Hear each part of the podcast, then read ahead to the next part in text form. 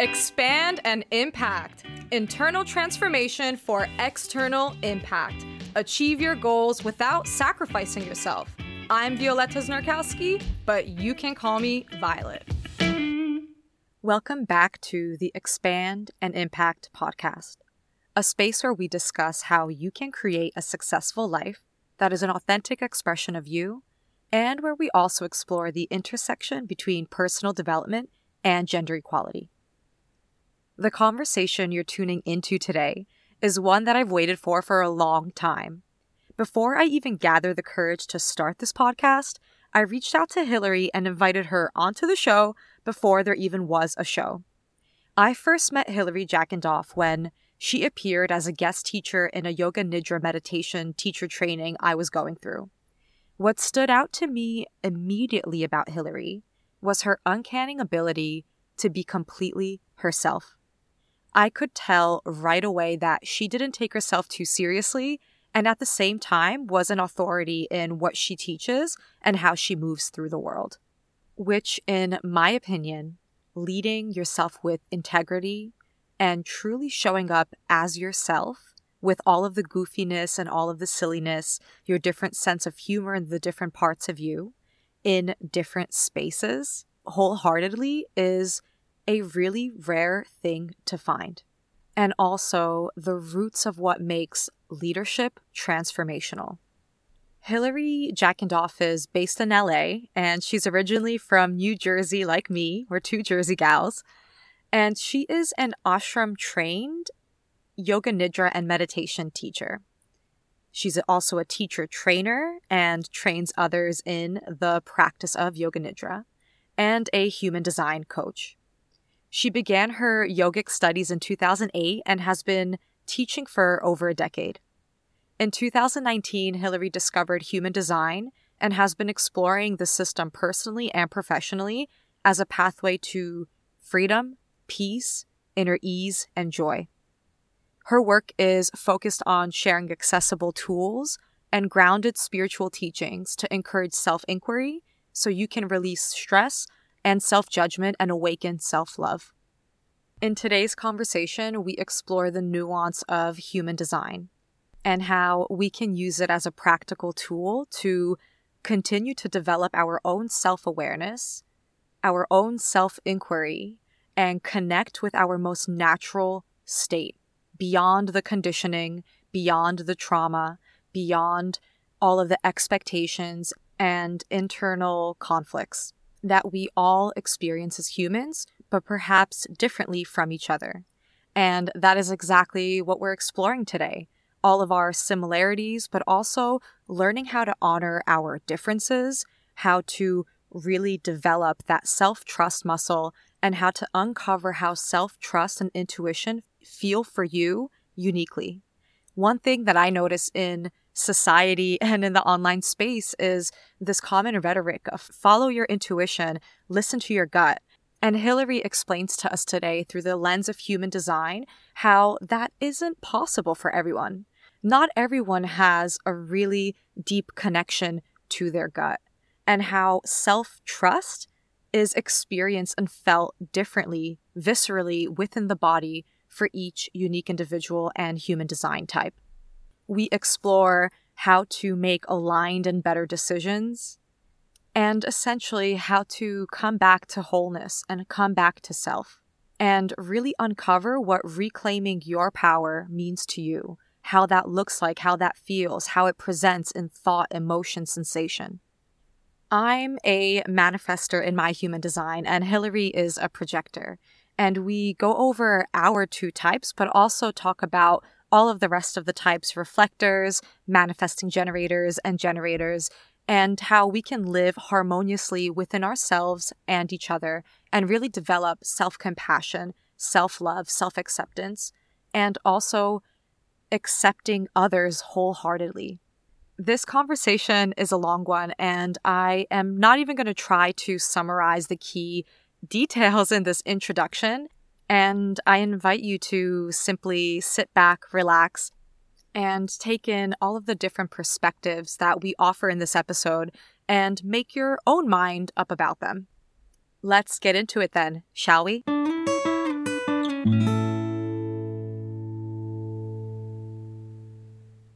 What informs your identity? What informs my identity? You know, I think certainly equal parts nature and nurture. You know, in our conversation today, talking about human design, I definitely have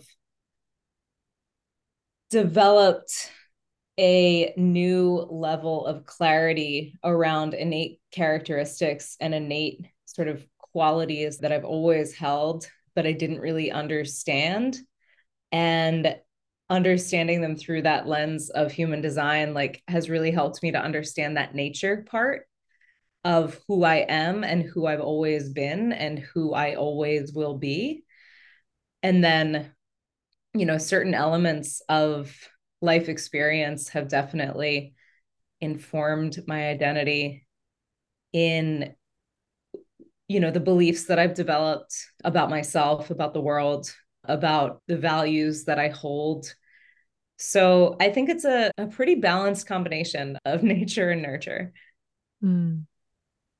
One of the things that stood out to me in your answer is the piece about values from something that you've perhaps adopted from the outside world. I'm wondering if that's changed throughout your life as you've come more into alignment with your design and really uncovering those aspects of yourself that always were there, even if they were hidden beneath the surface.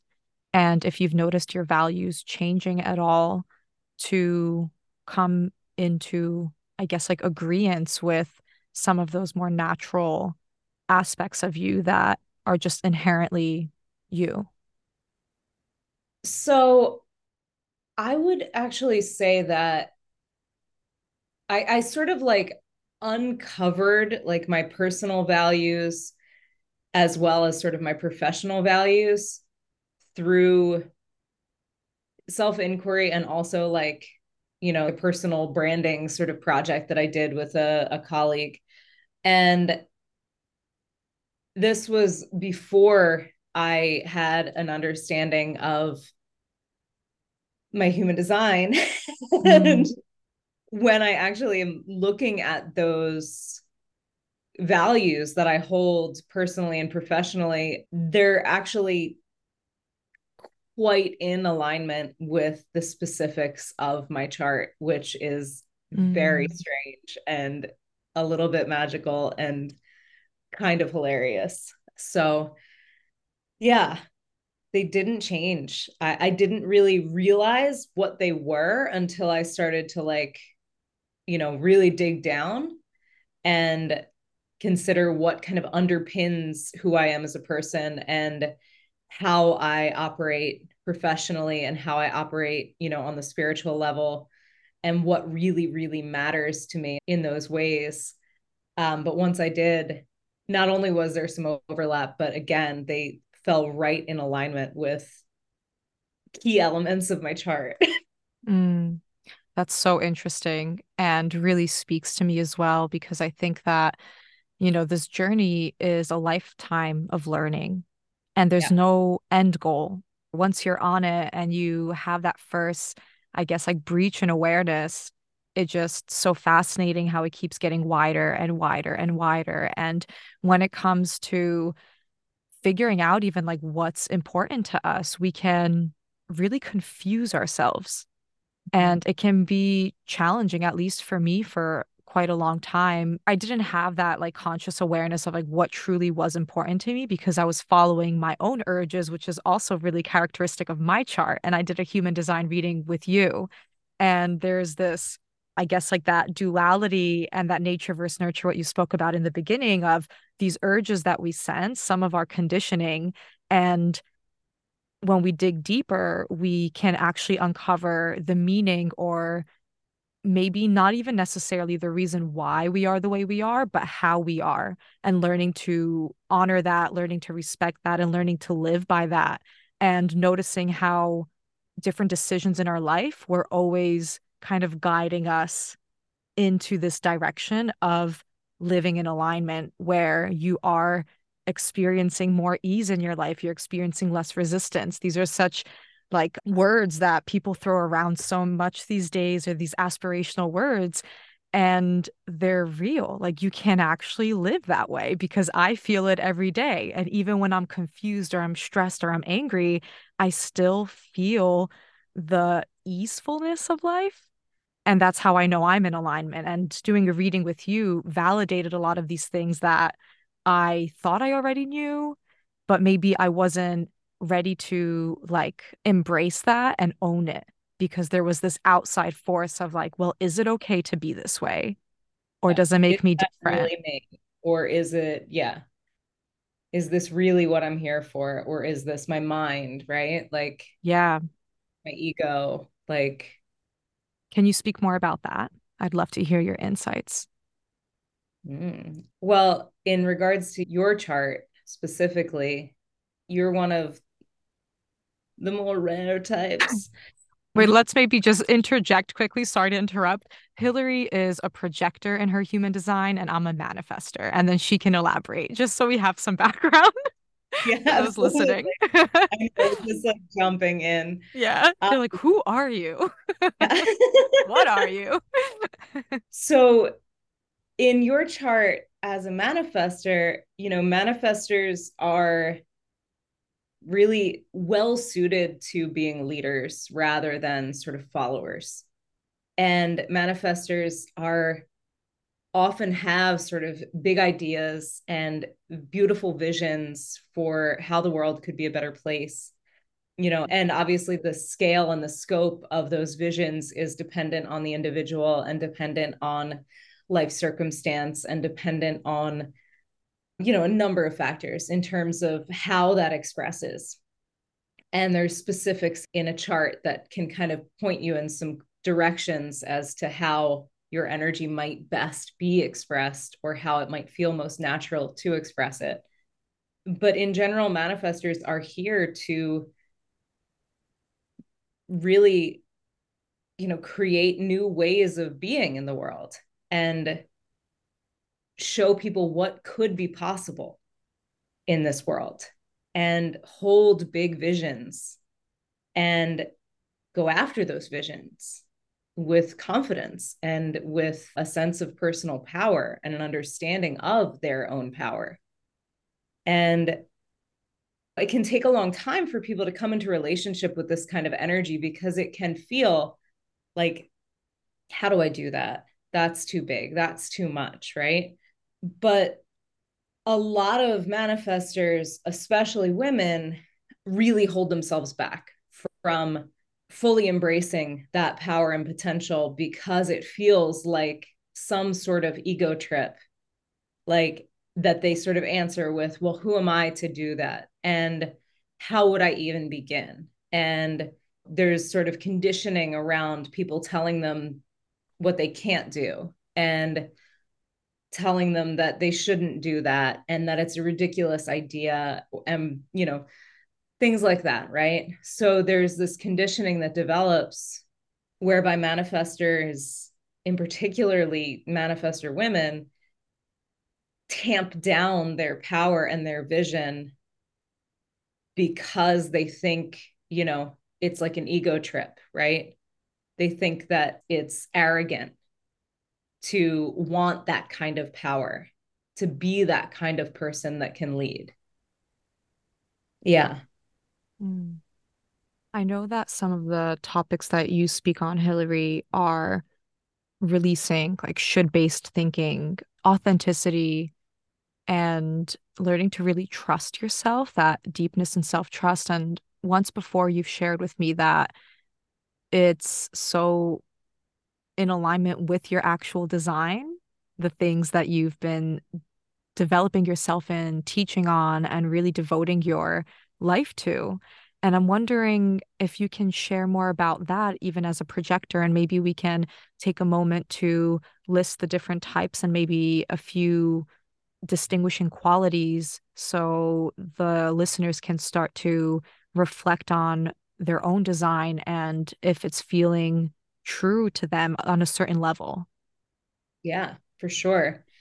Yeah. So in my life and in my personal and professional life, my greatest driving desire is to inspire people to understand their own awesomeness. I love that. um, you know, and give them permission to step into that and, and to give them permission to step into their authenticity. And you know, of course, we can only ever really give ourselves permission to step into our own authenticity. But I do my level best to sort of model authenticity. And that hasn't always been easy by any means because, yeah. yeah. But my deepest desire is that people feel empowered to be their authentic selves and to really just stand in awe of who they are, you know, and just like revel in their enoughness and find a way forward from that space of inner conflict that's created when we engage in should based thinking and negative self talk and compare and despair.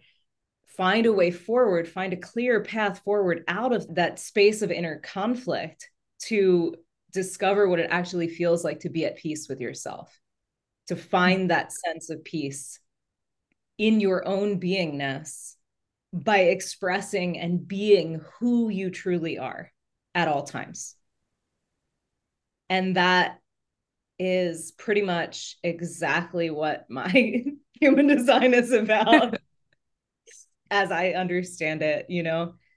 One of the key sort of activations in my chart that forms a part of my life purpose, my life path, is the energy of self love. And my life path is about creating heaven on earth, so to speak, by transforming conflict to peace. And that, like, I deeply believe that, you know, that journey of creating heaven on earth it starts with coming into a deep love relationship with yourself and embodying your authenticity fully and expanding into that as much as you can while also simultaneously giving others permission to be their self and respecting your differences and honoring you know your uniqueness and celebrating it while also honoring theirs. And this, you know, in my opinion and grand vision, this reduces so much suffering and reduces so much conflict on a personal level and an interpersonal level. So that's really like what my deepest desire is. And, you know, there's lots of pathways to that. And my work centers around human design and also yogic tools, meditative tools, all of which help you to sort of release those subconscious and conscious layers of tension that you're carrying in your being mm. that prevent you from finding that space where you can give yourself grace. I sense myself getting kind of emotional as I hear you share all of that because I deeply sense the potency of what you're saying. And as someone who has felt that deeply ingrained, unshakable inner peace, it makes me so emotional to receive your words right now because sometimes something that we are shamed for wanting but living from that place of stillness, of inner peace, and that self trust that you are on the right path and that you have all the tools and the power within you to course correct and to maybe come out of conflict reset the trajectory and just always you know have your own back if you will like in simple words is just so powerful and needed and so accessible to everyone if we allow ourselves to believe it. I think there's this like really big energy of if you want that, inner peace, it's selfish or it's not attainable for everyone. But the way you're articulating it right now and like what I'm sensing into is truly the embodiment of leadership, not only self leadership, but being an example of what's possible and like how it's possible to feel in your body, how it's possible to show up for others in a genuine and authentic way and actually have your presence influence those around you, even if you don't have a desire to create a bigger impact. Just simply by learning to be you and learning to love all of the aspects of yourself and really like hone in on self acceptance, that energy is so radiant because people sense that. You don't even have to want to be in the public eye or like a position of authority because your soul inner alignment is radiating what's possible for other people. Yeah. I feel that really deeply. And I'm, I think you know from our conversations before that I feel very conflicted about being in the public eye and, yeah. you know, sort of putting myself out there in a big way. But I think the reason why I have found so much that's of, of real value with human design is the fact that it very quickly and quite simply shows you the qualities of energy that you have consistent access to and the ones that you don't. Mm. And so often we're wasting our lives, our money, our time, our energy on trying to consistently access energies that we just won't be able to consistently access you know and it kind of throws out the notion of self-improvement which i have thrown out a long time ago because i hate self-improvement marketing and courses and coaches and i personally don't believe in self-improvement. I believe that in self acceptance and self compassion, we will find self love and we will naturally, you know, shift and release patterns of behavior and belief that really don't serve us because we will want the highest good for ourselves and we will want to be an expression of love and light or whatever it is that you want to be an expression of in the world you will want to be the best possible expression of that as you do the real work of accepting and loving yourself. Yeah. Like that is transformation is a byproduct of that process. Yeah. You don't need to seek after self-improvement and, you know, have this laundry list of, you know, things that you want to change about yourself. It just creates more and more suffering for yourself. Yeah, it adds another aspiration and thing to work towards instead of allowing that to be your natural inherent state of deservingness and belonging and being. And I see us as having basically the same mission, but we use different tools to facilitate and guide others on their journey there. And I couldn't agree more that this need for self improvement actually perpetuates a lot of burnout. It perpetuates lower self worth because. Especially when you're striving for things that aren't in your natural design and without inquiring into what do you really want and what's important to you, sometimes, especially with like the marketing around self improvement, it's kind of pushing people to aspire towards the same things without actually considering do I want that?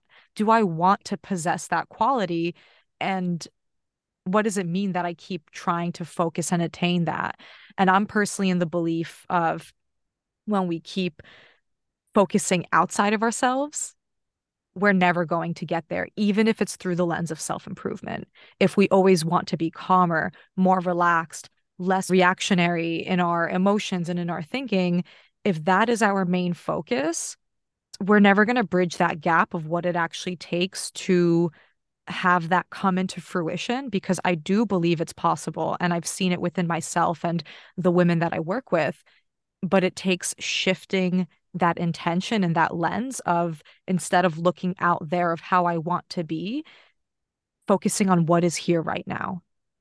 And what is it telling us? And how can we use that to guide our next move? And something that i found that actually quite frustrates me because i think it's misinformation is this idea of like doing things quickly changing your thoughts quickly or changing your emotions quickly manifesting things quickly. And i'm not saying that you can't get the results that you want at a faster pace but the way our biology is wired and the way our human design is, faster doesn't always mean better. and actually, it's in the slowing down of our system, it's in the slowing down of our experience when things start to like happen faster and with less effort that's when the quality of our thoughts starts to change with less effort with less forcing with less even tools to do that for example and i'm wondering if you see a correlation of how this ties into human design. Unsurprisingly, I do. All right. Because I kind of stumbled over my words there. So, all right, let's hear Whoa. it. What do you got to say? Your turn. So, one Jersey thing girls in the house. Yeah. Always have something to say, don't we? Um, so, one thing that I'll say is, or I'll, I'll start here, right? So, one of the main modalities that I work with and have for a long time is yoga nidra, yogic sleep meditation, a really, really powerful meditative practice of deep rest, of healing, of spiritual transformation, of self transformation, of awakening. It's an incredibly powerful meditation practice that that really grants you access to what it feels like to truly just be and to actually let go and one of the key parts of Yoga Nidra in its use as a tool of self transformation, effortless self transformation, because you're accessing the subconscious mind, you're entering into somewhat of a trance state, and you get the opportunity in the practice to sort of plant the seed of an intention. And this is known as sankalpa but it's it's not just an intention. As richard miller uh, one of a wonderful yoga nidra teacher says how life wants to be lived through you mm. and i think of that as the sort of lofty goal of sankalpa you know like really what you're here to be what you're here to express what you're here to embody how you're here to honor this gift of life right but before we get there we have to take it step by step yeah. we have to you know I, I think when you were speaking about sort of rushing the process of growth, of transformation, that impatience that exists in the spiritual community, in the self development community, personal development community, that impatience really serves no one. That impatience is just a sales tool, you know, like, yeah, it's be your best self by Christmas or whatever, you know, yeah. it's like always these these like time bound like four weeks to a better you yeah. and yeah. it's real growth work so to speak. Takes time. um, it takes time. And yes there is an element of intentionality about it for sure but there's also an element of letting go. And there's also an element of ensuring that you are setting the intentions that are actually correct for you. Mm. and not setting intentions with the mind but setting intentions with the heart setting intentions with you know an inner attitude of deep knowing who you are. And that can't be rushed. That process is a process of self inquiry and you cannot rush that process. You cannot get to your end goal of idealized personal selfhood unless in two weeks yeah. Yeah let's really really take and I honestly I don't believe that you ever can but that's yeah. a different but you have to set sort of intentions that your nervous system can hold you know you have to gradually expand your capacity to um to hold new realities for yourself to hold new levels of experience to hold new qualities of being. You can't go from, you know, I want to be, this is a stupid example, but like, I want to be a meditation teacher to I'm a six figure entrepreneur meditation teacher. You know, yeah. you can't make that jump from like, I just started a meditation practice last week to yeah. I'm a six figure entrepreneur or seven figure, whatever it is. Or whatever figure. yeah, make that jump. Like your nervous system can't handle that. Like I tell this to students in teacher trainings all the time because they're like, well, how do I build my business? And I'm like, one step at a time. You know, I just was speaking with a coaching client the other day, like a mentorship client. And, you know, she was talking about like a launch for her program. And I was like, this is all fantastic. You know, I love this vision that you're tending. This is amazing. But like,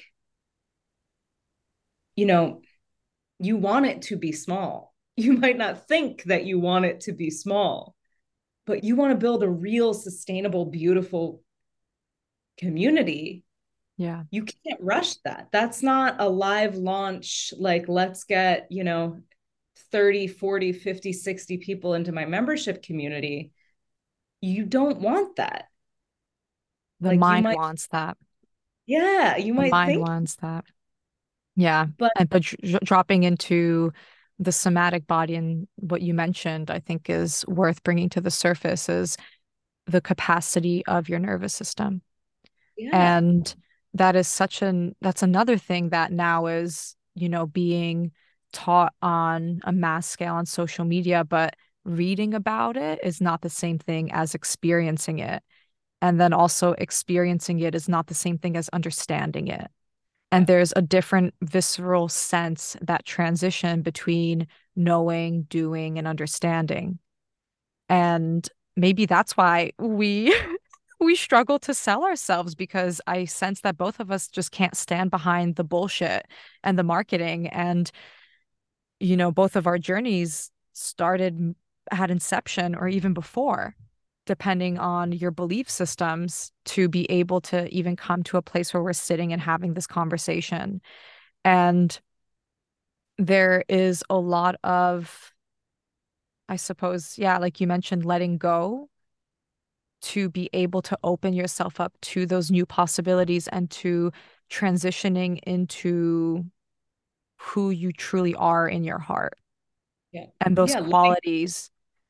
letting go of like what you think you want you know yeah. letting go of the attachment to you know this idealized laundry list of qualities and milestones you want to hit so that you can actually do what you came here to do.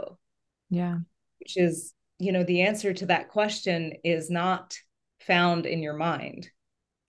And that's that like when you were saying like how does what do you think human design ties to what i just said? That's another piece of the puzzle is like you know talking about slowing down. Human design as a system is you know I, I call myself a mystical pragmatist and I, I find it to be the ultimate system of mystical pragmatism. Mm because it is truly very, very applicable to daily life. And it helps you to understand your energetic bandwidth. It helps you to understand the mechanics of your aura, how your energy just naturally is apropos of nothing, right? Like the the way your energy is communicating with everyone else's energy body around you. Can you speak and, more about that? Sorry, sorry to interrupt. I feel like there's a piece missing here of what you're intending when you use the word energy and if we can elaborate what that means through the lens of human design. Yeah. So I, you can jump right into what you were saying. We'll see if i remember. Yeah.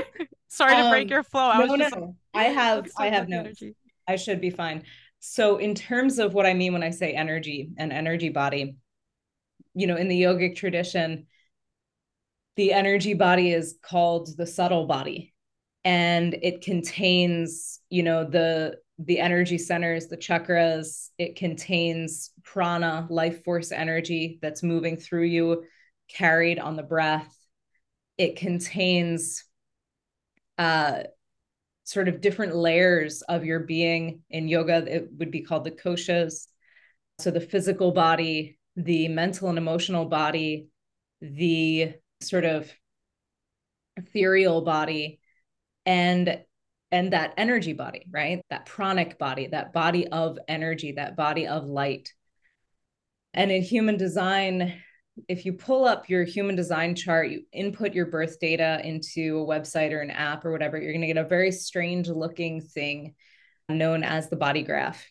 And it's got a bunch of different shapes. Some are colored in, some are not colored in. If you're in the 1% of the population that are called reflectors, you have nothing colored in. but basically, those colored in centers represent energy centers that are activated within your energy body consistently. And you're transmitting the qualities of these centers, these chakras, on a consistent basis, no matter what you do. This is what you're transmitting. This is what people feel from you. And this is what creates your aura mechanics and your energy type, is your definition. These colored in centers in your chart that are called defined centers. So when I say that your aura is in communication with, you know, everyone else's aura that's around you, the notion is that auras are about 15 feet around you, around your body, around your physical form. The aura expands out from you. And, you know, the way I've always kind of explained it to skeptics, because I love explaining stuff to skeptics, is like, even if you don't believe in you know, auras being a real thing. If you walk into a room, you can feel the energy in that room, right? You walk into a room and you say, Oh my God, I could cut the tension in here with a knife. Mm-hmm. That's you reading energy. That's you reading the auras of everyone that is in the physical space. Or you walk in and you're like, feels like a party you know yeah. it's it doesn't or necessarily I... have to do with what people are saying or the expressions that they're wearing right like you walk up to a person on the street and you're just like i like your vibe yeah and maybe you don't but maybe that's weird but like you know you can sense you can sense what people aren't saying. You can sense what people are feeling. You can sense what people are thinking. You can sense if their words match their truth, you know, yeah. like you can read their nervous system. You can read their energy body. You can mm-hmm. read the mechanics of what is being communicated through their internal experience into the world. Easily. You don't have to be an intuitive. You don't have to be an energy healer or you know do a reiki training or whatever to read energy. It's natural. Yeah. Or even what's coming to mind right now as you're explaining that is when you're like sensing someone's proximity to you when mm-hmm. you're like walking oh. down the street and you feel that someone is behind you and you look back and they are or you're standing in a crowded room and you feel that someone is looking at you and then you turn around and lo and behold someone is looking at you. They're piercing your aura with their energy. Yeah. So a, a, brilliant beautiful and simple example. I really like the way you like explained that. I've explained it a lot of times. Yeah. So so yeah so basically you know in human design your energy your definition in your chart those colored in centers create your energy type which has particular qualities. Like it, each energy type has a particular type of aura. And these different auras are in, in communication with each other at all times right? So it helps us to understand the other in a new way. It helps us to understand that we are different from the other perhaps or we might have the same kind of aura mechanics but different natural gifts right? Not different challenges. And human design charts show you all of that. So it shows you your energetic bandwidth, it shows you the mechanics of your aura and how you're best suited to maybe find flow and ease in life instead of sort of white knuckling your way through trying to force things. Um, it shows you how you are i'm hesitant to say best suited but it, it informs perhaps a new method of decision making right? Beyond relying on the mind. It teaches you to explore trusting your body or trusting your instincts trusting your intuition or trusting the wisdom that comes after emotions have passed through. And it shows you again your natural gifts and what comes easily for you, as well as areas of compare and despair and areas of self judgment and negative self talk and should based thinking, and helps you realize that those are just energetic vulnerabilities in your chart rather than anything about who you are, anything that is wrong with you that needs to be fixed, mm. but rather these are things that need to be accepted and understood and given grace.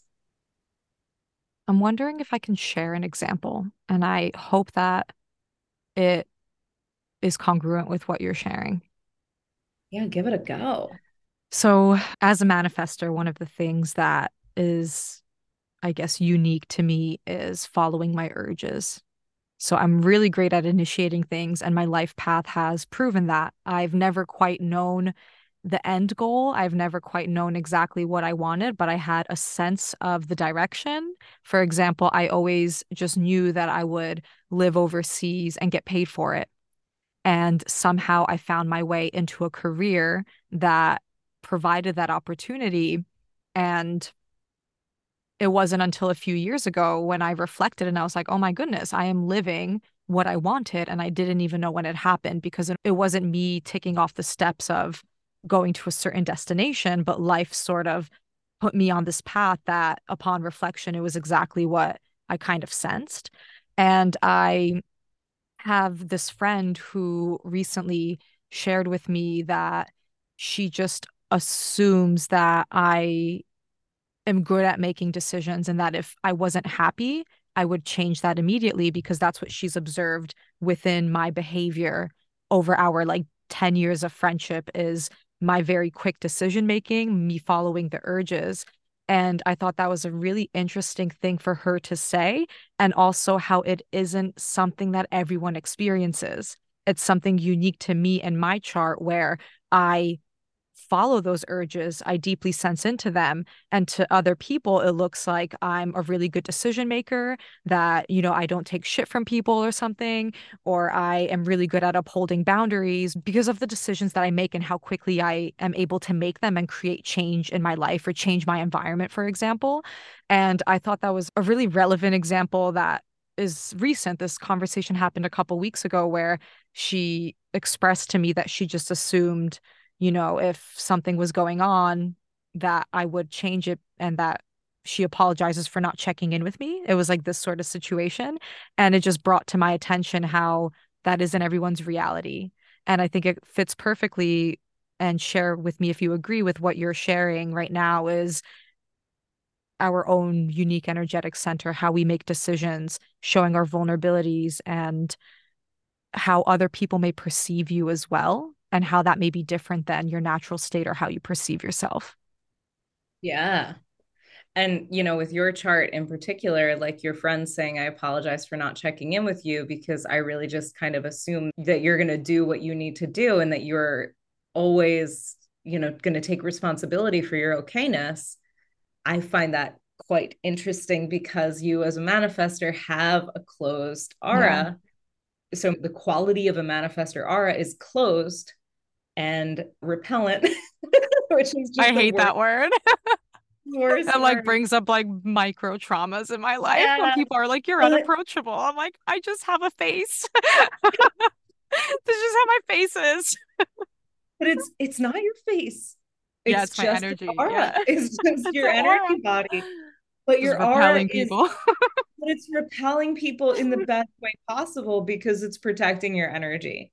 Yeah. And it makes you like an energetic force, uh, it, a fortress that prevents you from being affected by other people's energy and you know potentially by the world around you it's like manifestors don't have to try to create energetic boundaries because well i mean on a general level right because you have them built in.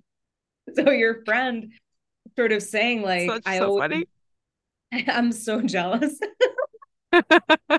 I know there's no I'm jealous of the generator, don't worry. I. I mean, I love my type. I love who I am. I Yeah, do. self-acceptance, Um, self-love. Really, really, really. I love getting people excited actually about how amazing who they are is and like how amazing it is for you to be a manifester and how amazing it is for, you know, someone else to be a generator because it's so beautiful. Like I'm obsessed with being a projector like once I realized what it was, and I was like, oh my God, this is what I've been my whole life. This is how I've naturally operated and moved through the world. And it served me really, really well Mm-hmm. because I stepped into it naturally at a young age and was encouraged to be my authentic self. And so, you know, I feel like I found self acceptance early in life. And then it just like got like the level of self acceptance that I found when I discovered human design blew my old notions of self acceptance out of the water because it gave me full everything just started to make sense. Anyway, circling back, yeah, that makes perfect sense with with your manifest your urges and like you know, it takes time for people for manifestors to trust in their ability to follow those urges. Like it's like sort of energetic training wheels like following your small urges on a daily basis so that when it comes time to make big changes in your life it's not a problem. You're ready to to make that change. You're ready to shake things up. You're ready to ini- initiate a new beginning you're ready to initiate a new path for yourself it's like an unabashed level of courage that is very common with manifestors who are in alignment. You know, I, yeah, I love that. I love that so much. Can you share a little bit how that would look for other types? I'm not sure if I can share sort of an exact parallel, but I definitely would love to sort of dive into a little bit of an overview of the other types. Because I think we completed our overview of like what the system is. Yeah. Yeah, I believe so. And, you know, as much as I love this attention, because as a manifester, I'm learning to step into that light. Like, I love being reflected back my awesomeness because I'm more of like a low key, stay out of the spotlight person that I'm like learning to penetrate that. So, as much as I'm loving that and talking about manifestors, it would be really great to discuss a parallel as well of how even decision making or learning to trust your individual urge and what that may look like for mm-hmm. different types. And I know that would vary depending on your unique chart, but maybe an overview of some overlapping qualities, you know, like a single type would have in terms of like urges and decision making. So, you know, one thing I did want to say is I just think it is absolutely delightful that your sort of business and podcast is like is about expanding your impact. By the Mm, way, Thank you. because that is like that is exactly on brand, so to speak, for manifestors about expanding your impact. But how interesting. Thank you so much for that acknowledgement. It really means a lot coming from you. And I'm so inspired by your journey and really felt just connected when we first met in my meditation teacher training, where you were a guest teacher. So that means a lot coming from you, but also how interesting that without me even be- being aware of my type, I somehow found my way here. And that is accessible to everyone. And I wonder how people would respond knowing the details of their chart and then reflecting on the decisions they've made and where they are in their life or those even like hidden dreams they write in their journal that they've never shared before but they're there lingering beneath the surface. I wonder how that would be compared to their chart because i had no idea right? Now it makes sense like knowing all about my type and what you've described i'm like heck yeah like that's who i am this is awesome and it feels good to own that and step into it and i truly believe that life has a way of guiding us on that path to least resistance and most alignment without us even knowing it. Yeah. I, I mean, I see it every single time I do a reading. You know, of course, I'll say I have to have the caveat like different, depending on the level of awareness in whoever I'm reading for, it hits differently, right?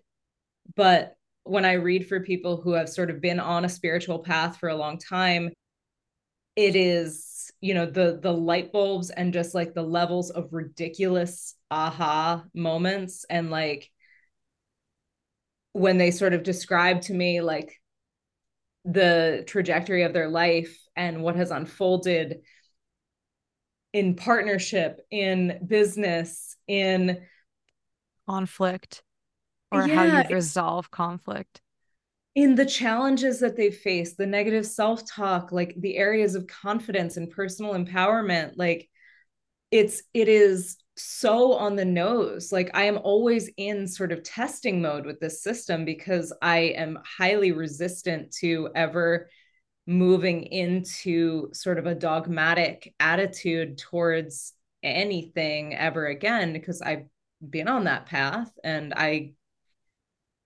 I learned a lot from coming out of that path from from getting off of that path. And is this um, your time are you referencing your time in the ashram? I'm referencing coming out of that? yeah yeah i'm referencing my time you know like nearly like close to a decade of my life spent on the yogic path believing that whatever guru spoke was truth and not being able to find my own truth and not having discernment around what I was being taught. And, you know, my time spent living at the ashram was absolutely incredible. And being involved so deeply in a spiritual tradition and community was one of the best experiences that I've ever had in my life. And I would never trade it. And it was unbelievably fulfilling and uplifting and you know provided so much clarity and direction for a period. But you know that path is it's always going to be a part of me. But i don't need that kind of external i don't i don't want or need anyone telling me anything anymore. Yeah yeah. I, you know, and I want people to feel that sense of empowerment, empowerment. and journey. Yeah. To find their own truth, not in like a post truth world kind of way, but, you know, not in like everything is subjective kind of way, but just trusting yourself, like yeah. living your own life and not outsourcing your authority, not outsourcing your your journey. Yeah. I think that's important enough to take a moment to pause and let that sink in is learning to trust yourself even when you are investing in guidance and investing in yourself to really find those people that encourage discernment and encourage disagreeing with you, for example. I think it kind of ties back to what we mentioned with like the personal and self improvement spaces. There's a lot of talk of the right way or the right tool of doing things. And something that I really encourage the students and the ladies that work with me is you need to practice noticing how you're experiencing them personally and then deciding what's right for you in that moment. Because even with meditation, right? We can get fixated as using that as a tool to either improvement or calm or peace. But in certain moments in your life or in your day or in your week, that may not actually be benefiting you. Yeah. Totally. You might need to go for a walk or you might yeah. need to go dancing. like, yeah. It's, and even within the context of a meditation, it drives me absolutely bonkers when you know, I get like feedback from people on Insight Timer, for example, where I have a bunch of meditations up, and people be like, you know, sort of like sharing their experience, providing feedback, so to speak. Yeah. Um, and saying, like, when the teacher said to do this, I got upset when I did it. And it's like, maybe did you stop doing it? Or maybe did you realize that just because a teacher on a meditation app on a recording is saying something, you don't have to do it if that doesn't feel right for you? Totally. You don't have to follow the instructions and be a good student. Yeah. The comfort and privacy of your own home or anywhere. That you have the authority to just be like, oh no, I'm just going to keep following my breath because that doesn't feel right. Yeah. Like I, it blows my mind that people You know what? authority. you know what? It doesn't blow my mind. Because from a very young age where conditioned into compliance and we outsource our power and our autonomy to authority figures like teachers and we're taught to distrust our own urges, even in terms of like going to the bathroom or recognizing when you're full from eating. You know, we have these like common situations where it's like, finish all of your food. There's starving kids in Africa. And, mm. you know, it's seemingly harmless. It's maybe coming from good intention and with love, but repeatedly hearing those types of things where you're noticing yourself move in a direction and then someone stops you and tells you that's wrong it, it feels wrong to listen to yourself, especially when you're coming for guidance or wanting to be guided on a meditation, on a journey of relaxation or letting go. And that in itself is the practice of what it means to take your power back. It doesn't mean you know, assert your authority over people. It doesn't mean assert your ideals and opinions over people and like present yourself as powerful or as an authority. To me, when I hear the phrase like own your power, it's trust yourself, step into your mm-hmm. autonomy, be a self leader, and really uncover what that means for you and learn how to use your voice to stand up for those needs and stand up for those things that are unique to you. And at the same time, being mature enough to coexist in a world where not everyone is like you, not everyone thinks like you, and allowing those things to exist together and still learning to work together and serve each other or a greater purpose. Yeah. Yeah, it's true. You know, I think for me, it's part of the reason why it is my mission to empower people to be their own authority and to find you know a sense of inner freedom in their meditation practice in their mind in their heart in their life. Part of the reason why i feel so strongly about that is because you know in my human design chart I have a relatively rare energy center defined where about 30% of people have it. And it's the center of sort of uh, willfulness and the ego and a sense of one's own self worth and self value that is unshakable. Mm. And that is, I have two energy centers defined in my chart out of nine. So I don't have a lot that is consistent in me. Um, One big contradiction. yeah, no, like really, I'm One big very, paradox. I'm very affected by other people's energy and yeah. very sort of energetically malleable. And it, it can make life challenging because my energy type of a projector, which is one of the sort of non-energy types we'll talk about that in a minute uh, but my energy type of a projector doesn't really have energetic boundaries mm-hmm. your energy type has the best energetic boundaries And perhaps you don't even realize how lucky you are to have that. I'm, I probably don't because I don't know what it's like to be any other way. Right. you know, like I, I don't know what it's like to not be me or feel the way I do. Yeah.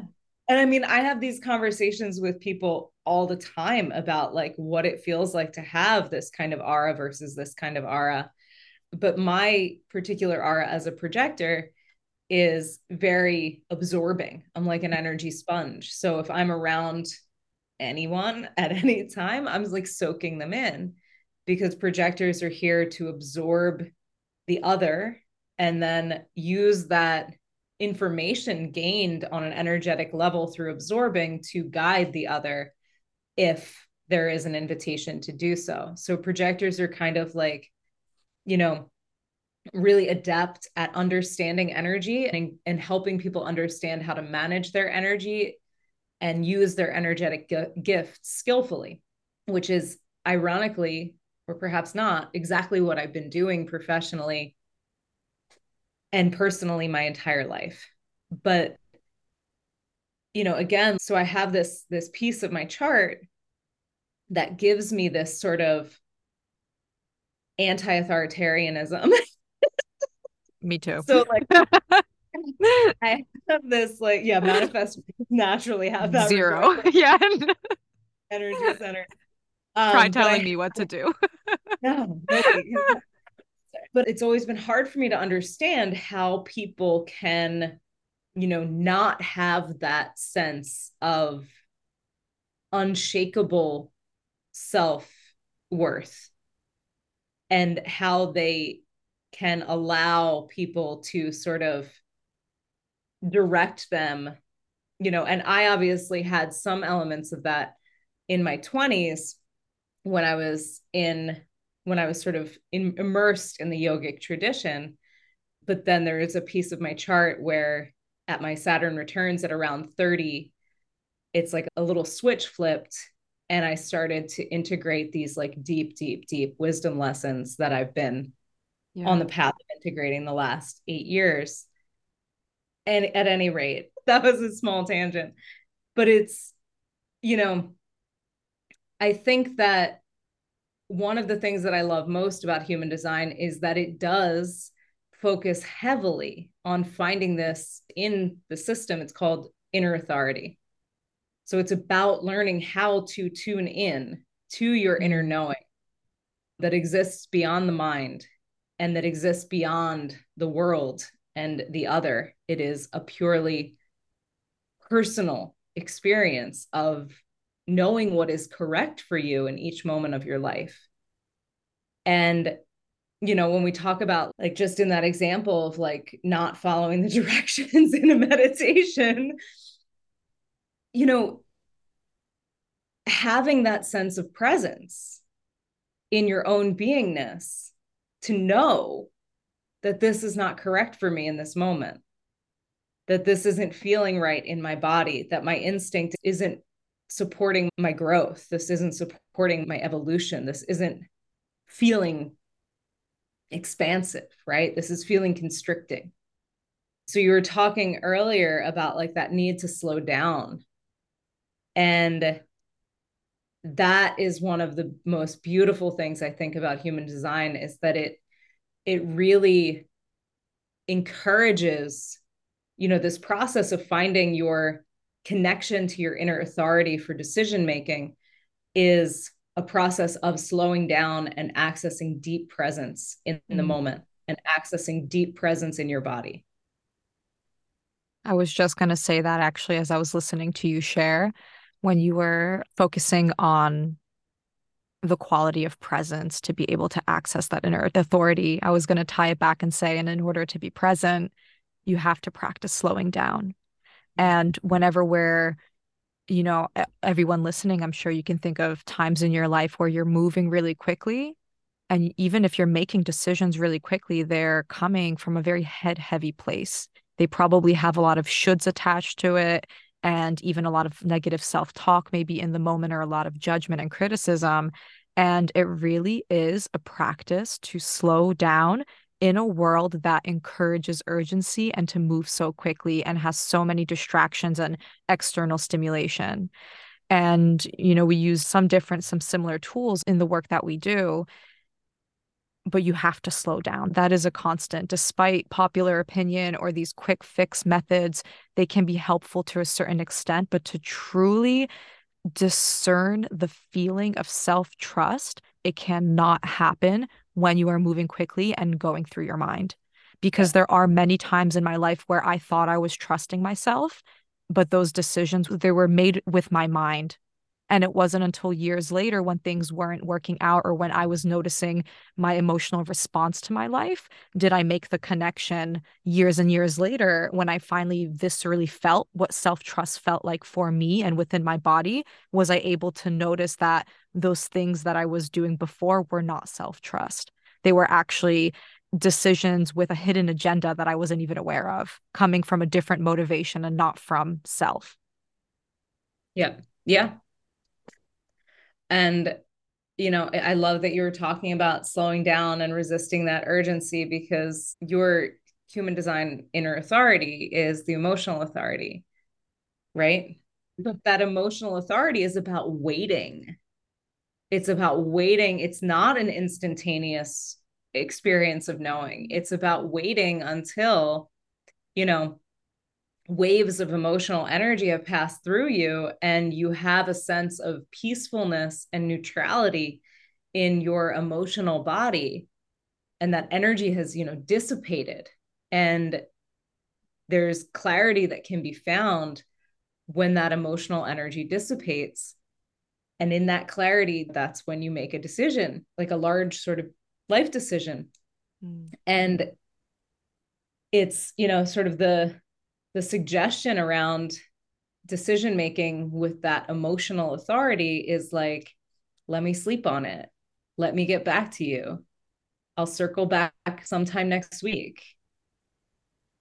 You know i'm not sure when i'll have my my answer to you but you know know that this is at the top of my priority list and i cannot wait to you know see what the next steps are. yeah, and give you an answer. Like, and it's super uncomfortable for a lot of folks with that decision making authority to wait out their emotions, especially when there is sort of a misperception that like excitement is a clear yes, right? Rather than like excitement being an emotional high and an absolutely wonderful emotional high, but yeah. it's an emotional experience nonetheless. And like, there's this like sort of jumping into things head first that a lot of folks with this authority end up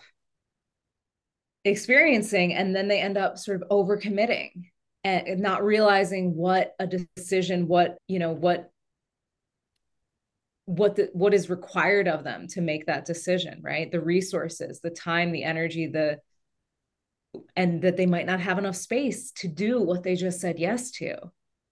They might not have enough energy to do what they just said yes to. But had they waited until they had that sort of clarity that neutrality and that clear sight you know it could have been a different outcome. Can I but ask yeah a question? Yeah so the emotional authority is that specific to your individual type, or can all the different human design types have an emotional authority or a non emotional authority? There's only two options. So, all of the different, with the exception of reflectors, who I mm-hmm. mentioned at the beginning, are like there's super nothing, rare. Super rare. They're about 1% of the population, and they don't have any if you pull up your chart and you have all white in your chart, you're a reflector. So there's no energetic, um, there's no energy centers that are colored in and consistently expressing. Reflectors are kind of like, they have kind of like a, a Teflon aura, so to speak, like a sampling aura. Like they kind of touch into lots of different energetic qualities and mirror whatever energy is presented to them. So reflectors cannot have emotional authority, but every other type can. and it's about 50% of the population that does. Mm-hmm. So a lot of people making decisions in the moment that ideally would be better suited to wait and sleep on things and you know not send that email saying i quit or i'll take a job or you know yeah we're picking up um so what's the opposite know, so there is no opposite but the other types of the other type yeah the other types of inner authority are the most common are sacral authority and splenic authority. And then there's several others that are more rare, like ego projected, ego manifested, mental project, mental sounding board authority. And those are those are pretty rare. But sacral authority is the one of two authorities that generators and manifesting generators can have. So we haven't mentioned them yet because mm-hmm. we're not them. but generators, most of the people listening to this podcast are probably going to be generators and manifesting generators. So, hello, my friends. Hello. Um, We're envious of your generator qualities. you don't even know how good you we need a lot of rest. my God, need so much rest, my friends. Uh, when when I first discovered human design, and my friend who was a reflector was like, "So you're you're not here to work, you're here to be." and you're really well suited to work about three to four hours a day in your genius zone. And I was like, yes, yes, yes. I'm, I'm literally figuring out right now.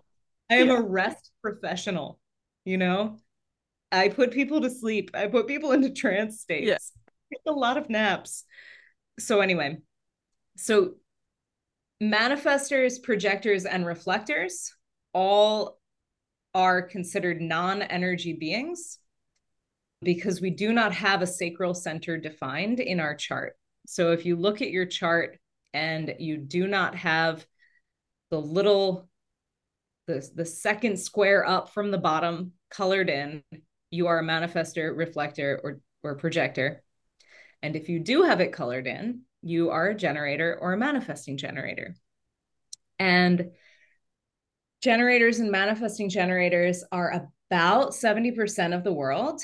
And I always like to sort of share this because when gener- some generators and manifesting generators that I've talked to over the years, they're like, oh, but I'm not one of the rare ones.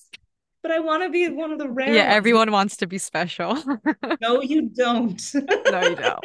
It's hard over here. It's lonely. It's the world is not built for us. us. generators and manifesting generators, if you are listening, the world is built for you and by you. That's an enormous blessing. Advantage. That is a privilege to be in that position energetically. So you are your energy type is created. I'm just speaking directly to the generators and yeah. MGs. Your energy type is created by this defined sacral center in your chart. And it gives you this like warm, welcoming, magnetic aura. And you know, this this openness to life because you contain life force energy itself. The sacral center is the center for consistent access to life force energy. Lots of prana, lots of energy when you're doing what you love, right? So if you honor your energy by pursuing your passions, by doing what lights you up, you actually get more energy and more energy and more energy the more you do that you oh love. gosh i'm sorry i know like i'm just listening to you say that i'm like oh I, I wish. I had some of that because even as you're saying it, I'm like, oh, that is so not me. Oh, I mean, but it's not that generators and manifesting generators can't burn out. They totally can. They can get completely depleted. Absolutely. And oftentimes, this happens when they're using their energy and service to other people's priorities, projects, and passions rather than what lights them up. Mm. And when they're not listening to their body and taking time for rest. That's a really beautiful right. distinction and thing to to bring to the surface and name. Yeah. It's really, really important. Really important. And there's a lot of overcommitting that happens with generators and MGs, a lot of overpromising, over delivering, over scheduling, valuing productivity over your passions, compulsive doing, right? Like just needing to be busy, particularly with manifesting generators, wanting to go fast and fill every moment, but not really being mindful as to what you're filling it with. So, can I add something to that? Yeah. I want to maybe blend both of our teachings and expertise here. Yeah. Because as a manifester, what you described that wanting to be productive, wanting to be busy, that is not inherently my nature but that was my existence for the majority of my life. Mm-hmm. And it took a lot. Yeah, that's the conditioning. And it took a lot of unlearning on my part and a lot of letting go to be able to reconnect with my natural design and my natural state of enjoying slowness. I didn't always enjoy it. And although MGs and generators have that energy to keep going, like Hillary is mentioning, there is a fine line between what you have been taught to prioritize and value versus where that energy is actually coming from and your natural design. So I want to highlight that in case there's anyone listening that uses what you said as a justification for continually feeling the need to keep going and going and going and going. Yeah. Yeah. It's, you know, generators and MGs, like it's, it's not to say like there's, it's so tricky because, you know, with human design in general, like I don't even put out any content on human design on the internet because I cannot abide by oversimplifying and putting people into boxes without the not, nuance. I can't. Yeah, there's nuance. There's, there's so, so much, so much nuance in everything. Yeah, it I struggle with that too. Like seeing these little carousels, like generators are, projectors are. Like, yeah, there's some truth in it, but like, if I look at your chart and you have an undefined spleen center and an undefined heart center, and you're a generator, you're gonna need to really be incredibly mindful as to how you're using your energy because you have a very sensitive constitution and you're likely trying to prove your worth through your work. Mm. And you are going to burn out. and mm. being told that you're a generator and you have all of this energy is not going to really perpet yeah it like validates the toxic culture that we've been conditioned to think is normal and a yeah. toxic way of being that actually is not conducive to individual well-being and mental health yeah or you're going to feel like there's something wrong with you for not feeling like you have a lot of energy because in fact your access to the energy might be cut off because of how you're using it and it, it's just so layered you know yeah. there's someone who is a quote unquote non emotional who is like, I have massive emotions. And you look at where their moon sign is placed and you look at what the gates in their, you know, incarnation cross are. They're like, you know, that sort of the lessons that they're here to learn and the purpose they're here to embody. And you're like, oh, yeah, of course you do. Of course you do. Yes. Like there's just so much generalization that holds elements of truth but also so much specific to the chart that you know you really have to take your time with like you can rabbit hole on this on this stuff for at any rate we're not doing that we'll we'll save that for a future part yeah, two keeping it chill keeping it chill but you know generators and mgs have this defined sacral center that gives them they either have a sacral authority or emotional authority. Emotional authority trumps everything. But the sacral authority is about having access on a moment to moment basis and every every generator in mg actually has access on a moment to moment basis for smaller decisions right to this inner authority of listening to your gut. So the sacral center is quote unquote the gut. And it communicates in a very somatic way, right? It's a body based experience of knowing. So it, it, always drove me a little bit bonkers. keep saying bonkers. It, it always drove me a little bit bonkers to be told to listen to my gut because I was like, I can't. I don't know what that feels like. Like maybe there's something wrong with me. Mm. Maybe I'm disconnected from my body. Maybe I'm dissociated. You know, maybe I, I'm not as present as I think I am. And then when I found human design, I was like, oh, I don't have that. That expression has come to be a thing. Listen to your gut because the majority of the world has access to that, mm-hmm. but I mm-hmm. don't. And now I don't feel like there's something wrong with me anymore. I can resonate I, with that. Right? Yeah. Usually for me, when I listen to my gut, is actually me listening to an emotional response, like that high, you know, like that excitement or that low. But I I connect with my truest decisions, how you explained my design is in neutrality once yeah. the like listen to your gut does this feel good or does this feel bad once that initial impact wears off and i'm feeling neutral that's where my truest decisions come from yeah yeah but with sacral folk with generators and mgs like you know when i talk to friends who have this response this clear clear body based wisdom that they have access to all the time it's like the way they describe it i'm like i've never felt that mm.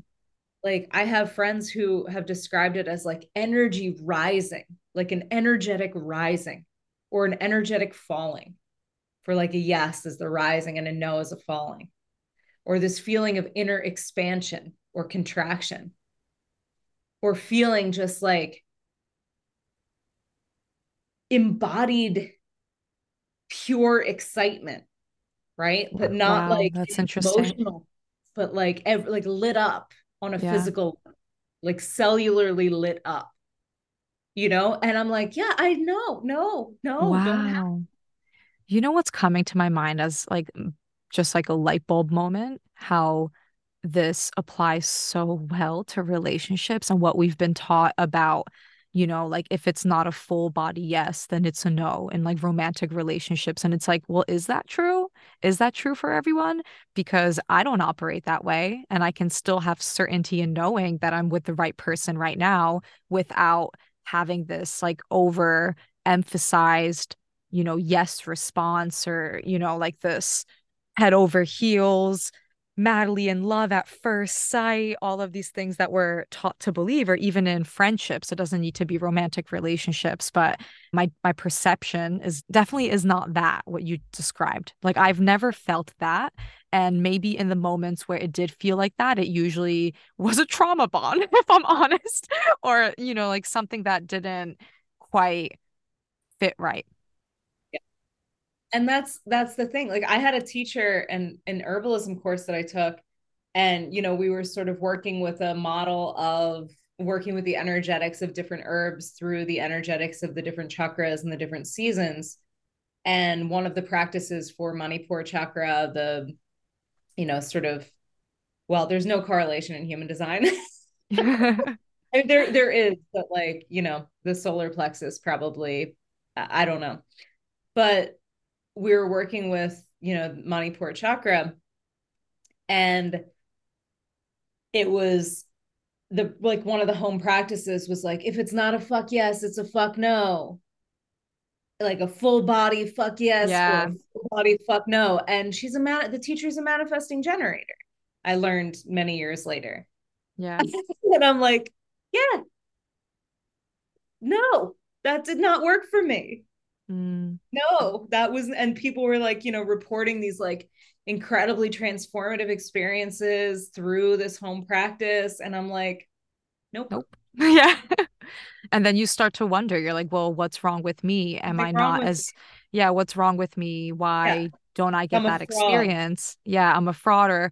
And then I start looking for those specific self improvement promises of getting to this place that actually isn't in alignment with you. and it's not a reflection of, you know, your own self trust or your own autonomy, or your capacity to, you know, be self led in those ways. Yeah, that's like, I really did. Like, there were elements, like subtle elements of you know my beingness that i thought there was something wrong and like i felt like i was a fraud as a meditation teacher i'm like i'm showing up to this herbalism class and i can't access this you know we're working with these plants and everybody's talking about how these plants are feeling in their body. And i'm like i have a very different experience that no one is speaking to right now. Yeah. So but it's it's like I, I feel like there's just so much so many layers of subtle and not so subtle self-acceptance that can be gained when you have even a general understanding of your human design as something to experiment with.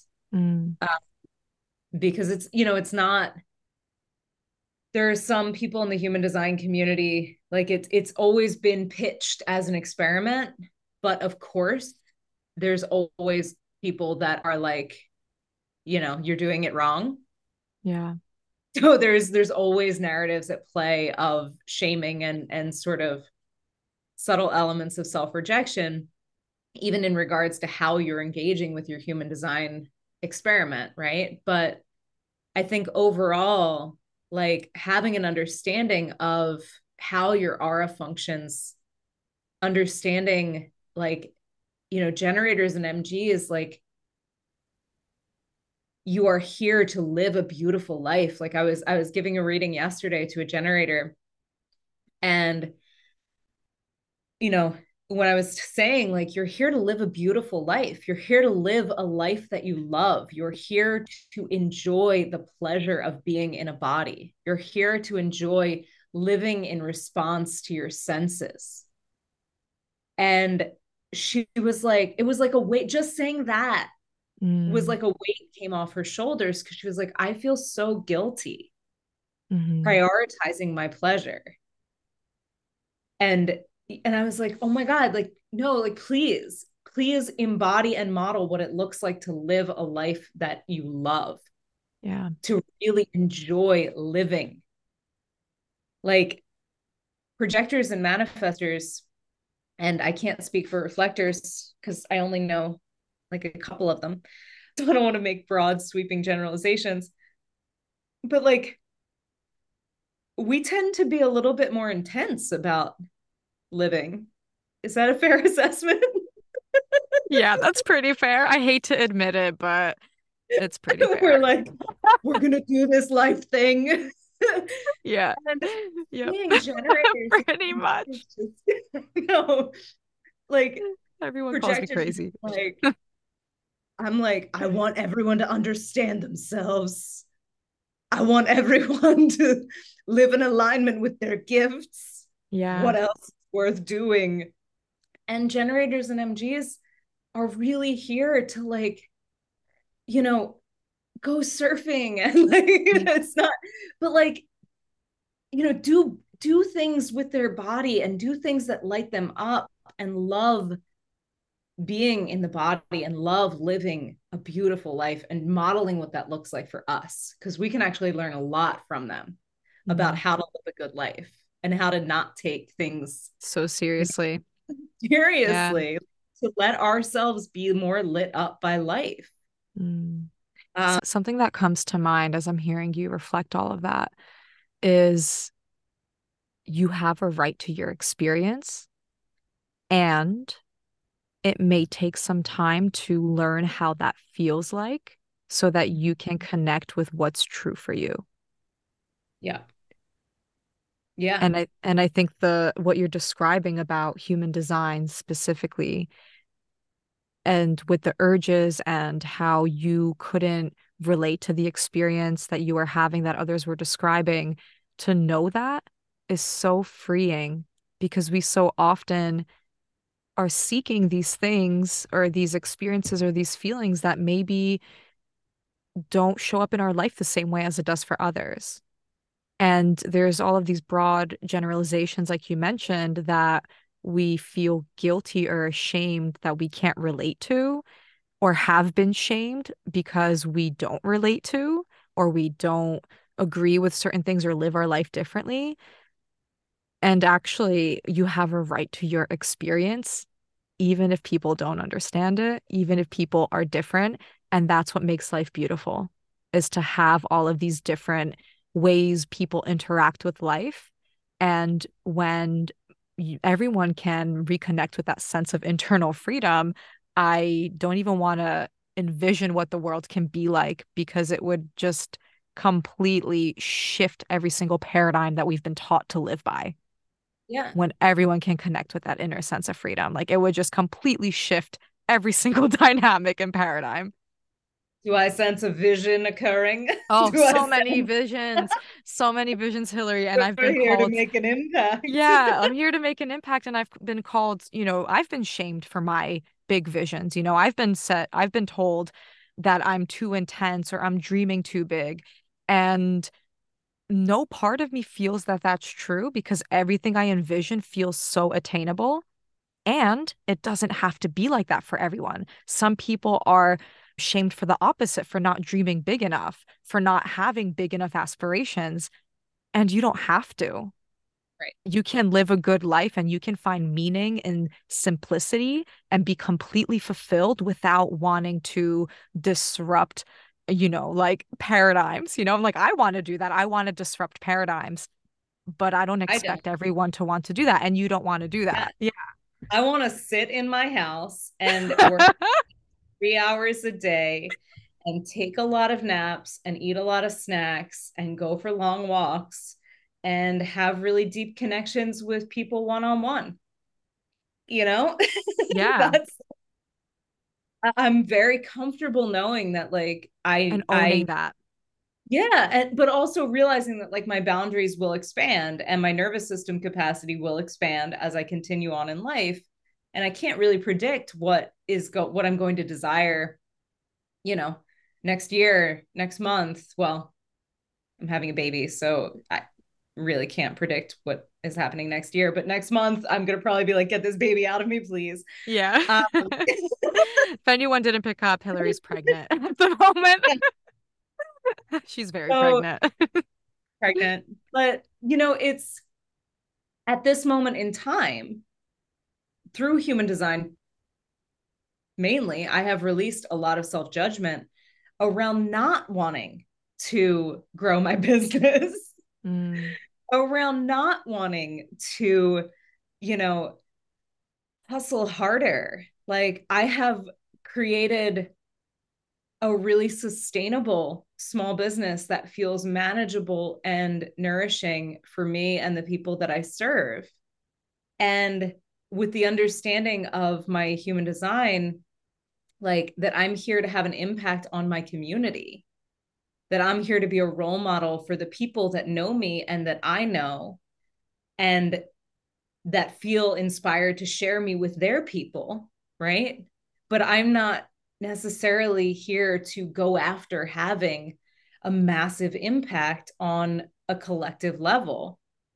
And I've never wanted that and in the business space, there's some elements of shaming around that because it's like, oh, you're thinking small.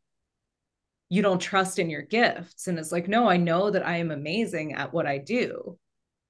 I just don't want to do that. yeah. That, like, oh man. I, as you're saying that, I sense the immensity of that and you make it sound so simple because you're embodied in it and you've been on this journey for a really long time and educate others or guide others in their own processes now. And yet i know that it's not that simple and that's another misconception. It's like these things that are really transformative are simple.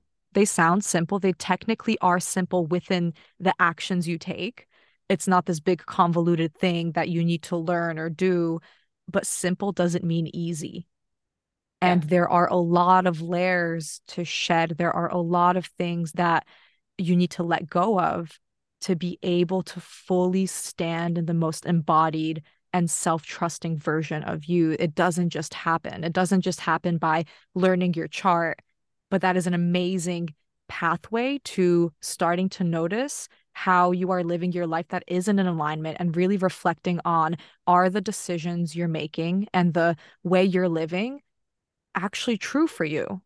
Or are mm. you living by someone else's expectations or this need to not let others down or to please others or this external pressure to have a bigger vision than actually feels good for you right now. And that doesn't mean that won't change in the future, but can we honor where we are without trying to change it or needing to be different or needing to motivate ourselves when we're really motivated for different things right now you know? It's like sometimes i lose that motivation to i mean i haven't lost my motivation to grow my business because it's still quite new but sometimes my motivation goes more into pleasure and yeah. into enjoyment and into slowness and it's taken me a really long time to accept that that's okay and that I don't have the energy MGs and generators do, that I can't sit on my desk at, for 15 hours and be productive.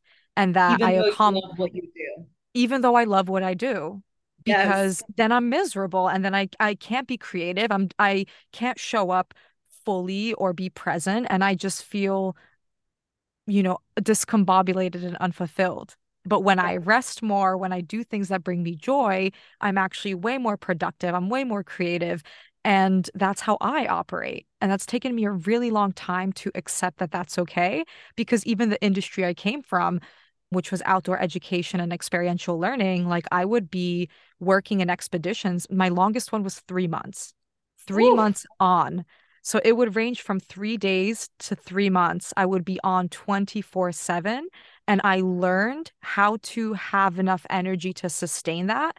But by the end of the expedition, I needed to rest for a month Absolutely. You know, and I knew that like I would book a holiday right after my work contract ended because I was so completely depleted. But I trained myself to be able to sustain enough energy and to like push myself to the actual, like my actual limit because I had to. And a lot of yeah. us have adopted these qualities or these characteristics, and some we call personality traits, but they're not personality traits. We've like learned them to because we had to because the environments yeah. we find ourselves in expect that of us but when we use our emotions as a guide for some of us not all of us like you're mentioning but in different ways right it's still coming from internal urges when we learn to have more intimacy with our internal world we can start to come back home to ourselves and let go of that guilt and shame that so many people experience Literally, yeah. every single woman I work with feels guilty for slowing down and and like having pleasure in her life and feels hmm. guilty when they're doing it just because unless they earn it then the guilt is less it's like i have to earn the pleasure it's like but no you don't mgs and generators like that's what you're here for and yeah. I, we're here to rest we're here to have a different impact so yeah. much resting. and I mean, they're they're they gotta rest too, you know, the MGs and the generators for sure. But it's like, you know, I think I I compared myself to generators and manifesting generators before I learned about human design. I compared myself a lot, you know, and I did feel shame for not wanting to grow my business and for not having this sort of motivation to I have when I want to do something, I have the motivation to do it, right? Mm-hmm. And I mm-hmm. finish what I start and I you know have accomplished many professional goals that I never even imagined I would have let alone accomplish, right? But that being said, like I would compare myself to my colleagues in the Los Angeles wellness community and feel like a failure. Like as you know watching them grow their business over the last i've been in la for nine years and sort of really involved in this community for about seven and watching you know my colleagues grow their businesses in really massive massive ways and feeling like there was something wrong with me for not wanting to do that and not being able to do that. Like you know friends working on their businesses that they love 40 hours a week like it's a like it's a real job right? 60 hours a week 80 hours a week meditation teachers working lawyer hours loving it. And i'm like what is wrong with you? Wait what is wrong with me? Yeah. Is it what is wrong with you or what is wrong with me? Like yeah. it was neither. It was neither. It was like i have a business and a lifestyle and a calling that is very appropriate for my energetic capacity and for my as it turns out for my design right? Mm. and i love what i do i really only want to do it about 4 hours a day. Max. Yeah. Like you know friends that you know churn out all these meditations membership portals all of these these things these visions writing books doing all this stuff. And i'm like i know that i could do those things but i really don't want to do them. Mm. See i have a similar experience except it's i want to do them and i do it really slowly or I need help to make it happen. Yeah. And that's what I feel sometimes ashamed about. And that's only when I'm out of presence. When I'm not present, that's when the outer and inner critic come in and the comparisonitis. But when I'm able to ground in my experience and in the moment, I don't experience that at all. I feel completely in trust in the timing of my life and in my journey. But there are definitely those moments where it's hard to not compare yourself because we are social beings. We live in a um, in a world surrounded by other people and we're taught so many things on like how you should want your life to look or how you should want to be that it does take a constant practice and a remembering of what's important to you and yeah. it takes time it's a lifelong journey and even hillary and i falter in it you know i get stuck in comparisonitis I'm not perfect. I'll be the first to say I'm not perfect. But I also know what's important to me right now and like how that feels in my body. And I use that to guide me. And yeah. it's been such an amazing, visceral experience to have come to that because for the majority of my life, I didn't have that. I didn't have that inner peace. And I know something that we spoke about once before, and I'm I think this will be the last point before we wrap up, but I've always struggled with a sense of belonging. And I know you said that you never did. And I wonder if that's also representative in your chart. Yeah, definitely. Yeah. It's, you know, every manifestor that I've ever talked to has struggled with a sense of belonging. Yeah. Yeah.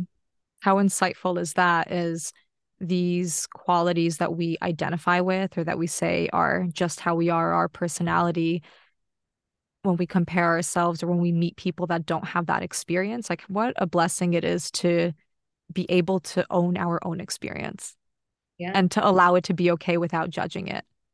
And to realize that it's not some, you know, story that you hold or something that you did to create this you know there's so much sort of self-blaming that we yeah. fall into when we are identifying like core beliefs or core experiences that inform the way we evolved as human beings and realizing that like oh no it's nothing that you did. Like that's actually just a very normal part of you know the human the, experience. human experience and your human experience. Your, yeah the the the way that your energy body is functioning in the mm-hmm. world and it's functioning perfectly. But it's confusing because we look to the other and we see you know how others seem to effortlessly belong. And we and never know what someone is really thinking feeling or believing or going through. Totally. Especially with like my manifestor aura where you mentioned like it's near impossible for people to read me like what i'm feeling in the moment that can be perceived a million different ways from the outside. It could be perceived as I have a big ego. It could be perceived as I think I'm better than other people. It could be perceived that I'm, you know, standoffish or not interested in relationships or community. But actually, on the inside, I feel really vulnerable. I struggle with a sense of belonging from time to time. And I deeply care about my personal relationships and am a really sensitive person. And what an interesting contrast of what we perceive and how we interpret our surroundings without knowing the full truth of the situation uh, and of how someone else is experiencing their own life.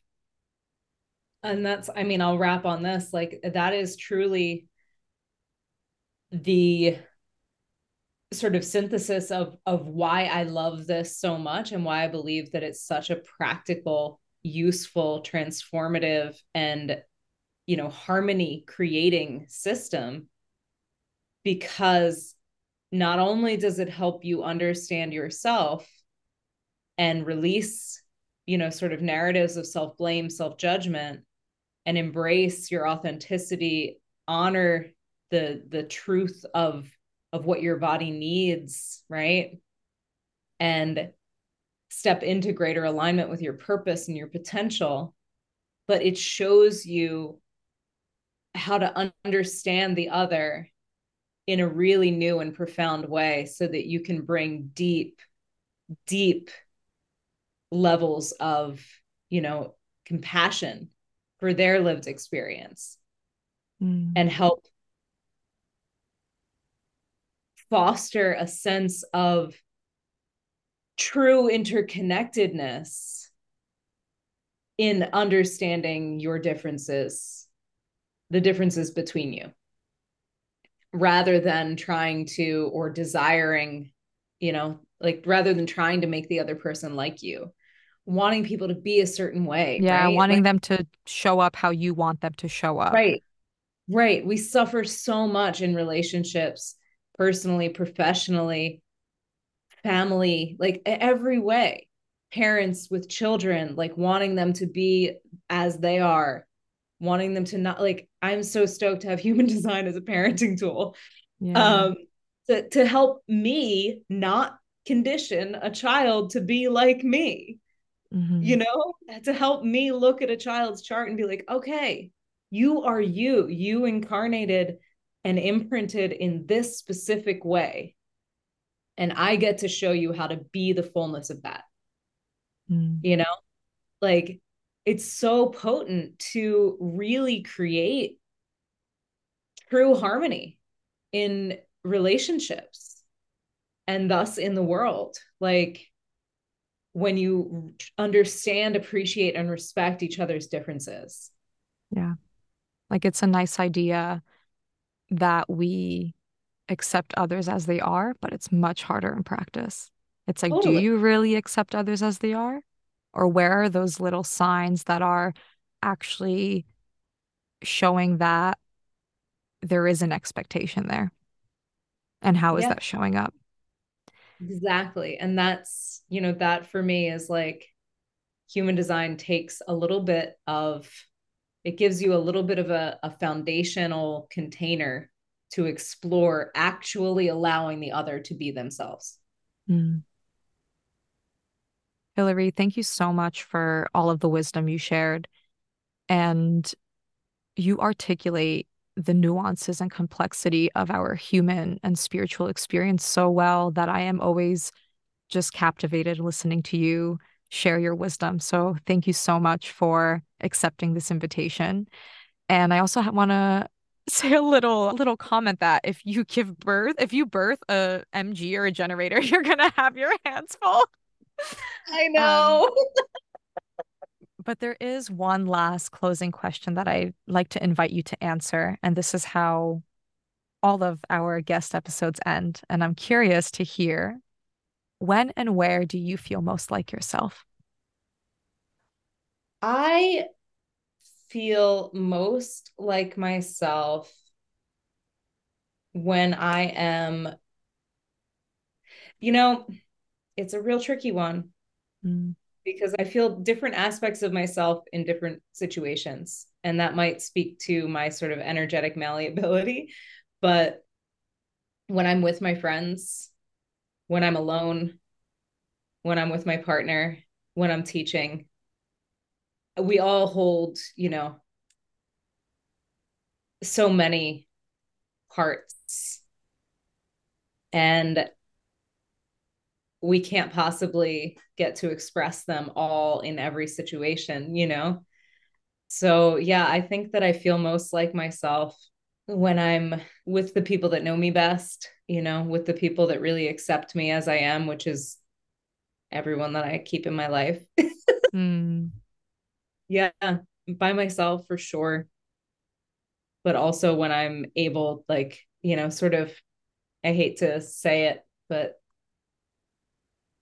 teacher is a role that I play, and it's a role that I am a natural at playing, and it's a ma- major part of my beingness, and it shows up in my personal relationships, in my friendships.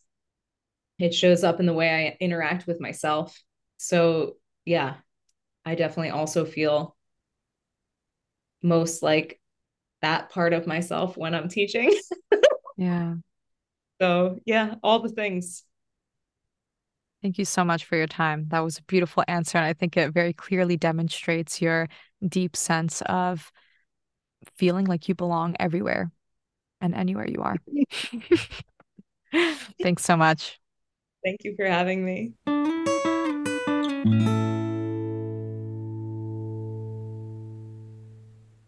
I hope you enjoyed this conversation with Hilary Jackendoff as much as I did.